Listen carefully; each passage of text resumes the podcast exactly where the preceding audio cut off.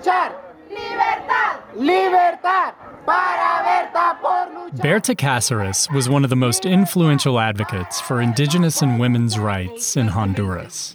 La discriminación y el racismo que se ha cometido contra el pueblo lenca, contra el COPINH. And in 2013, when she began leading a protest campaign against a proposed hydroelectric dam, she became one of the most celebrated environmental activists anywhere. Honduras was known as the most dangerous place in the world for environmental activists. More than 100 had been reported killed in just the previous five years. She told friends about threatening phone calls she'd get. She said strange cars followed her on the road. She knew that she was very much still being targeted and still at risk of being killed. Berta was the most powerful activist in her country, but none of the accolades could protect her in the end. A prominent environmental rights activist was shot dead in Honduras on Thursday, prompting protests in the capital. My name is Monte Reel, an investigative reporter for Bloomberg Green. On the upcoming podcast, Blood River, we tell the story of a murder.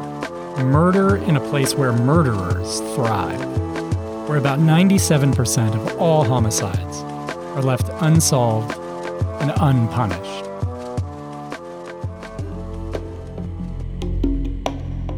Honduran police claim that she was killed in a robbery gone wrong, but her family, friends, and supporters are convinced that her death was a political assassination. It's a story full of deception, false leads, and cruel twists. It's about money, power, political influence, and the violence that goes along with them. That violence didn't begin or end with Berta. I threw myself towards the side of the bed in my room to protect myself, and the gunman shot me in the head.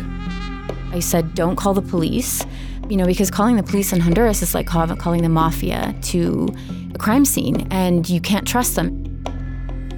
We'll hear from victims, investigators, and eyewitnesses, the communities that fought alongside Berta, and the executives on the receiving end of that activism.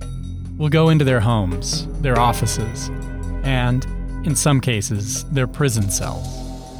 All of them now face the same question Who, in the end, is really responsible for the death of Berta Cáceres? And what does justice actually look like in a place where killers almost always walk away untouched? We think it's quite possible that there's more to this crime than has been exposed so far.